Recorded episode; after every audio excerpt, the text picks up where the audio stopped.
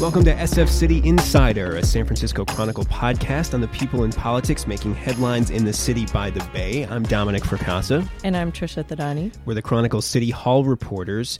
Late last month, San Francisco woke up to find itself four hundred fifteen million dollars richer. The windfall unexpectedly came from excess money in a county education fund. In California, a portion of everyone's property taxes goes into a fund to help the counties meet a minimum state funding requirements for public education. That's where this money came from. San Francisco's consistently high property taxes combined with low enrollment numbers in schools meant the county had more money in the fund than it needed. The question now is, where is all of that money going to go? There's no clear picture about it at the moment, but Trisha is here to help us make sense of it all, and we'll be back to break all of that down right after this. Trisha, thanks so much for being with me. Yes, I will make sense of it as best I can. All right, so let's start Let's start with the basics. So mm-hmm. What is this fund? E R A F is what I keep right. hearing here in City Hall. Tell us what this fund is and where this, yes. where this money uh, came from initially. So the actual name of the fund is very sexy. It's called the Educational Revenue Augmentation Fund. So as you explained, um, we had extra money in this fund because of our consistently high property taxes. Um, you know, in San Francisco, our property tax roll has grown by twenty percent just in the last two years. Um, and so to put it simply, we had extra money in that fund, and now we're getting it back. Um, and so this is the first time that the city is getting this money back. And I do want to stress like the magnitude of this windfall. Like four hundred fifteen million dollars is an insane amount of money. Um, very fitting for San Francisco's area yes, code. Yes, very, well. very right, fitting. Right. Um, but so this four hundred fifteen million dollars, it includes the last two fiscal years. Um, so it's not like we got all of this money from this current fiscal year. Um, City Controller Ben Rosenfield, he found it as he was like closing the books on the last fiscal year. Um, so he caught it basically at the last minute. Now, four hundred fifteen million dollars, obviously that's an enormous chunk of money. The city's entire budget this past year was a little over eleven billion dollars. Mm-hmm. But I think we should be clear that that's not all discretionary money, right? Yes. So so tell me, how much do the board and the mayor, who are really the, the you know biggest decision mm-hmm. makers here, or the decision they makers are, yeah, here, they are how much makers. do they actually have to play with? How much right. is actually discretionary? So there, so in our city charter, um, it mandates that when we do get a windfall like this, it has to go towards certain funds. So like, for example, thirty-eight million dollars of this money is just going to go to Municipal Transportation Agency. Uh, remains to be seen what they're going to do with that. Um, and then another twenty-eight million dollars will go to like public schools, childcare, and youth services. And then street tree maintenance gets two million dollars. Very, very um, important. So, and there's a couple of other things like libraries will get nine million dollars. Um, but basically that leaves the Board of Supervisors and the mayor with one hundred eighty-one million dollars to spend, which is also still a lot of money. Yeah, not not to discount that. So so in other words, you've got charter mandated set asides right. and various mandates that will carve that, that have carved away or will carve away at that four hundred fifteen million dollars. Yeah. And it leaves us with how much? one hundred eighty-one million dollars. one hundred eighty-one million dollars. Okay, so yeah. that's what the board and the uh, the board of supervisors and the mayor are going to are going to play around mm-hmm. with. So what so far have they proposed to do with that money? Mm-hmm. So immediately after we learned that we got this money at the end of November, um, the mayor immediately said that she wanted to put it toward fulfilling the goals of Proposition C, which, as you remember, is, was the pretty contentious November ballot measure, um, which would tax big businesses to raise money for homelessness services. It is important to note that Breed did oppose this measure, but right now, um, which you're probably better explaining this than I am, but the money is is currently on on some uh, shaky ground, right? Yeah, that's right. So with Proposition C, the homelessness tax mm-hmm. um, that voters passed by over sixty percent uh, in November, um, that money will be collected by our city treasurer, but it's basically going to sit in Ben Rosenfield's mattress. Um, our until, city controller. That's ben. right. So it's it's going to be put on ice until further notice. So Prop C is actually one of three uh, recent, recent going back to this, this past June, mm-hmm. a special election, is one of three ballot measures constituting up to five hundred million dollars in annual tax revenue that's going to be put on hold because of some pretty wonky but pretty important legal uncertainties. Basically, our city attorney, uh, Dennis Herrera, another character in this saga, um, last year he issued a pretty pivotal memo um, interpreting a state Supreme Court ruling to mean that from here on out, Mm-hmm. If citizens in San Francisco, as opposed to government officials, manage to put a uh, a proposal for a special tax on the ballot, a special tax meaning a, a special or specific mm-hmm. purpose, that measure would only require a simple majority of votes mm-hmm. to pass. Now, that's in contrast to what has been state law, or, or our understanding of state law for over twenty years. It's mm-hmm. actually baked into the state constitution that uh, previously state law had required a two-thirds supermajority, a much higher threshold, right. m- much more difficult to pass a measure like that. So City Attorney uh, Dennis Herrera looked at a, a state Supreme Court ruling called the City of Upland ruling for short, and they interpreted that to say, look, we, we think that we can interpret this and, and defend the position that you only need a simple majority, fifty percent plus one vote, for a special tax measure to pass. Mm-hmm. So that's uh, that's not that's not a sure thing. The city attorney and, and his staff are a very talented mm-hmm. uh, legal team, and they're going to defend that in the courts. Um, this has fallen to, to legal challenges on a couple of different fronts. Basically, there are groups, for instance, the Howard J- Jarvis Taxpayers Association mm-hmm. have sued the city to say that's not the case. You cannot pass, you cannot... In, in their estimation, contravene the state's constitution and pass special taxes. Right. They, they're not big fans of taxes over at the Howard Jarvis uh, Taxpayers Association. You you can't use that rationale to pass special taxes with a with a simple majority. Right. And so that's what's at issue. Ben Rosenfield, the city controller, is concerned that we can't go around collecting tax money and spending tax money, more importantly, mm-hmm. when we don't know if we're actually legally allowed to collect it, whether or not those ballot measures were legally passed. Right, right. And then Prop C passed by sixty-one percent. Right. Correct? So it didn't get the so two-thirds that it needed. It didn't get to two-thirds. Yeah, it it yeah. was, I mean, a, a pretty clear... Um, you know, a pretty clear showing by the electorate right. that they wanted this to pass, but not not enough to, to really insulate it from these legal yeah. uncertainties. So long story short, like it, it was this unfortunate confluence of circumstances where the voters did pass Prop C, and now these businesses are going to get taxed, and but now we can't spend any of this money until all of this is resolved. That's right. The controller won't authorize the funds to be spent. Mm-hmm. Because right. doing doing so would essentially blow a hole in the city budget. I mean, we're talking about five hundred million dollars each year. Yeah. So if it takes, you know, two years for this to get resolved, that's a billion dollars. Right. You know, in three years, it's one point five billion dollars. Mm-hmm. I mean, that's that's just not a tenable yeah. situation. And and politically, I mean, this was pretty unfortunate for the mayor because she did oppose Prop C and then it passed and now she can't spend this money. Um, but, you know, it seemed pretty lucky that all of a sudden she got this this one hundred eighty-one million dollars that now she can help decide with the Board of Supervisors how to spend. Yeah, that's right. The, I mean, it's everyone everyone likes free money. Yeah. You know, and I mean, look, this was collected property taxes, so it's not like it just materialized out of, out nowhere, of nowhere, right? Yeah, but but at the same yeah, time, yeah. sure, every, everyone likes a, yeah. a big payday like that. So so anyway, so uh, as I was saying, the mayor, um, when we learned that we got this money, she immediately jumped and was like, we should spend this. We should use this to get uh, a jump start on meeting the goals of Proposition C, because that's what the voters clearly wanted us to do. Um, and now we have this money and we can we can start doing that. Um, so she, in her proposal at last Tuesday's board meeting, um, she wanted to, wants to split the extra money into two chunks. So that's ninety point five million dollars to the mayor's Office of Housing and Community Development, and another ninety point five million dollars uh, to the Departments of Public Health and the Department of Homelessness and Supportive Housing. Um, so essentially that money would go toward like specific initiatives such as jumpstarting her pretty ambitious goal of adding um, one thousand shelter beds by the end of twenty twenty. And she'd also like to conduct a performance review of the city's existing homeless programming.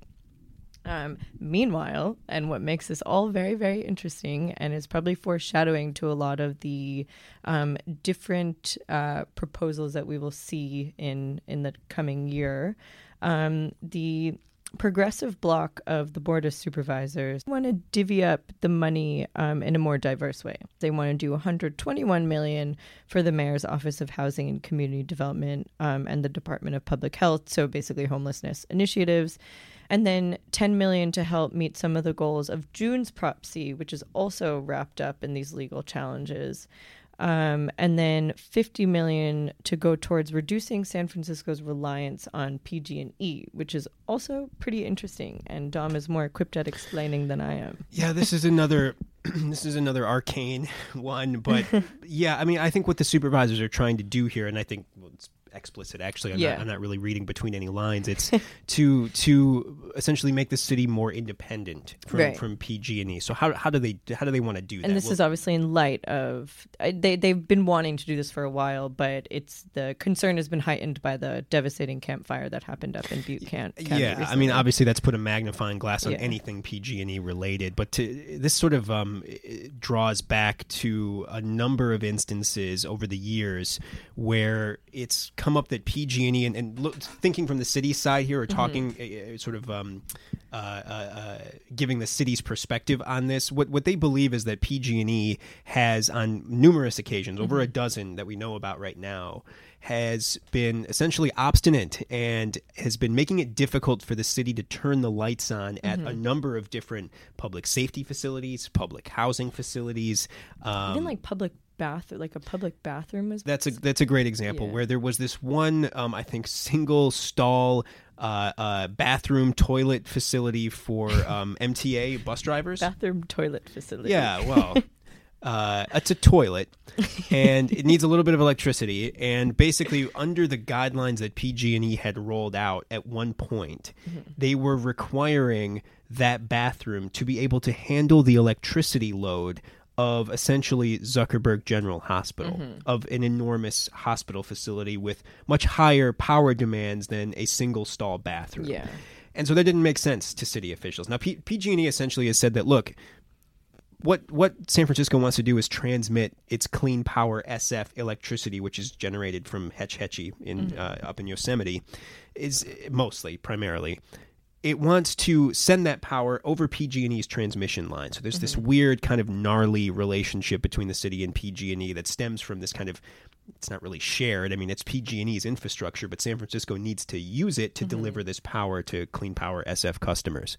Okay. P G and E, interpreting some very arcane federal law, mm-hmm. says that essentially San Francisco needs to have some skin in the game here if it wants to use its transmission lines to send uh, um, energy, to send a wholesale, mm-hmm. uh, a discounted energy across its lines. And one way to do that would be for San Francisco to own some electricity infrastructure, right. which is what this fifty million dollars from the Board of Supervisors would go to, yeah, if I'm not mistaken. Put a down payment on this. To equipment. buy to buy some of the equipment. Now, the San Francisco Public Utilities Commission hasn't said yet. They really didn't really have an estimate as to how far fifty million dollars would go, yeah. how much equipment it would buy, how much independence this money would buy. But suffice to say, there are projects that are being held up between or because of disputes between the city and P G and E. Mm-hmm. Um, and th- not insignificant ones. Bal- the Balboa Pool was one years ago. The Noe Valley Town Square was another mm-hmm. one.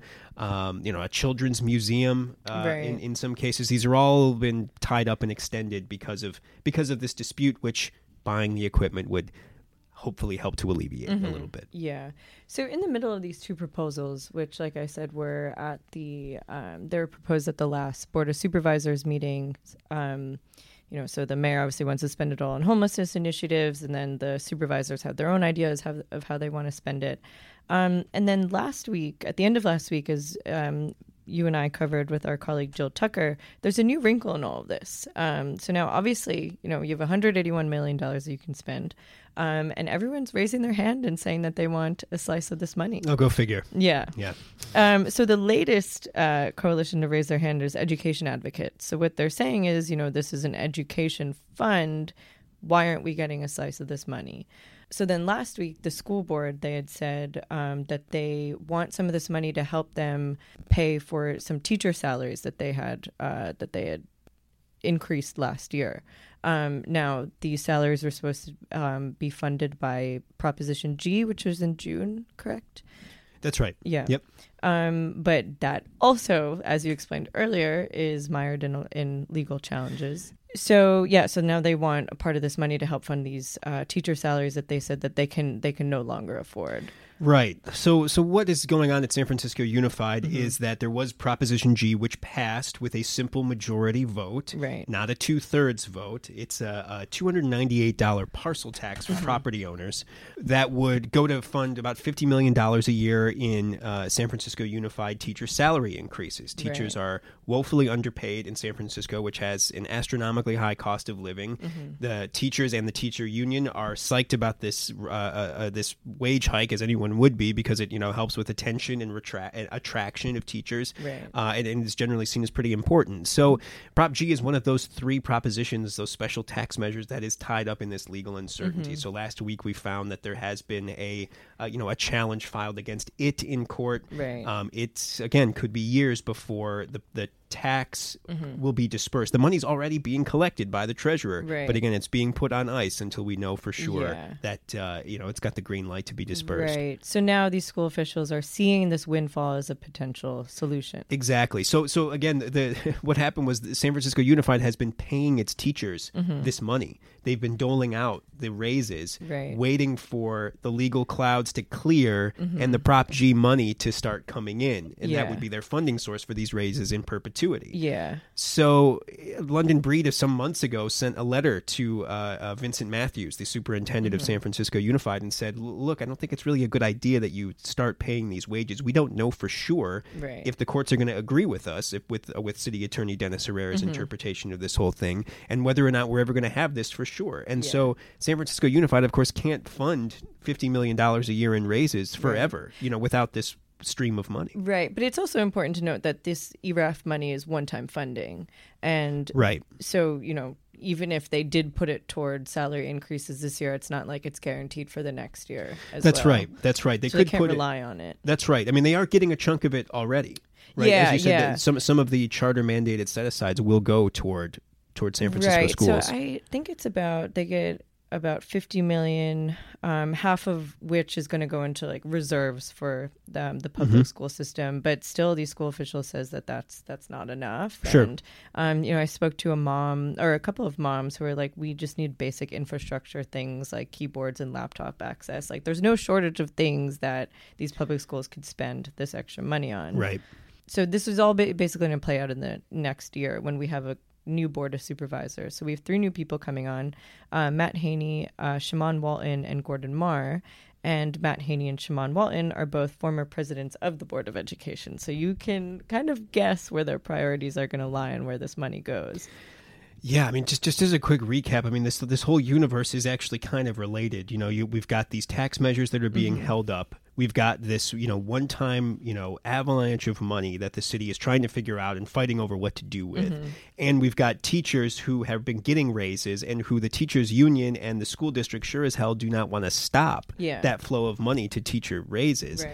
And and so now that is what is bringing folks out of the woodwork. It is also important to note that um, our city controller, Ben Rosenfield, he is working with the state controller's office to see if we're owed more money from previous years, because like we said earlier, excess E R A F funds are a sign of really, really high property taxes, which we obviously have, um, and low, relatively low student enrollment. Mm-hmm. And we've had that confluence of factors for years. Yeah. Um, so it would just make logical sense that we are owed this money. Um, so, you know, who knows? We could have, we could be fighting over another chunk of money. And So, how, so how long are we going to? Uh, well, you and I, Trisha, won't be fighting about that. I don't think. Who knows? We'll just maybe, be covering. Yeah, it. yeah. Who knows? Maybe we'll put our hands up too. No. Um, yeah, journalists should get. Yeah, I, I agree. I agree. I, we could use a new coffee maker in the office, actually. But um, so, barring that, though, yeah.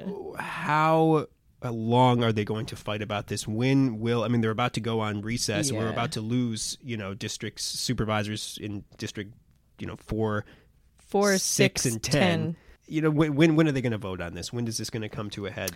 Oh, it, it could be months. It's, you know, they it's a really, really long, tedious process. I mean, there has to, it has to go through committee, and then there's going to be public comment, which I'm sure mm. will be these marathon hearings because, like we said, everyone's kind of raising their hand and has their own opinions on where this money should go. Um, but, you know, it, I, I think it'll start right after the new year. And this is going to be one of the first major tests of, of the new board of supervisors. Matt Haney, Shamann Walton, and Gordon Mar, they both, all three of them told me that they would um, support this extra funding for schools. But who knows when, you know, you got all these backroom do- deals at the board mm-hmm. of supervisors, how those priorities are going to shape up. What, what about supervisors in the odd number districts who are going to be sticking around after January of, mm-hmm. of twenty nineteen? Have they given any indication as to whether or not they're open to, you know, setting aside more for education, mm-hmm. for example? Yeah. So who was it? Norman Norman Yee, um, Hillary Ronan, and Supervisor Mandelman, who are all on this um, proposal, the supervisor's proposal. Mm-hmm. Um, I asked them, and they all had they were all a little um, cautious. They kind of danced around the answer, as supervisors sometimes do. Um, they said they'd be open to the discussions, but they were like, their schools are already getting a good chunk of this money. Um, and each one of them said that they would need a really, really good argument as to why they would need even more. Well, that's really what the, the mayor's office says as well. These conversations are only beginning. Yes. And so we've got opening gambits. We'll, you know, we'll see who's willing to, uh, to give way one way or the other. Mm-hmm. Yeah. So it'll keep us, definitely keep us busy. For and, and we'll wait until, absolutely. And we'll yeah. wait till the freshman supervisors come in for this probably really to, to kick into yeah. gear come, yep. come early next year. Mm-hmm. All right. Great. Trisha, thanks so much. All right. San Francisco City Insider is part of the San Francisco Chronicle podcast network. Audrey Cooper is the editor-in-chief, and Dominic Fracassa is this podcast's producer. If you like this show, please subscribe and give us a quick review wherever you get your podcasts. Support San Francisco City Insider and a lot of great journalism with a print or digital subscription to the San Francisco Chronicle. Find out more at s f chronicle dot com slash subscribe.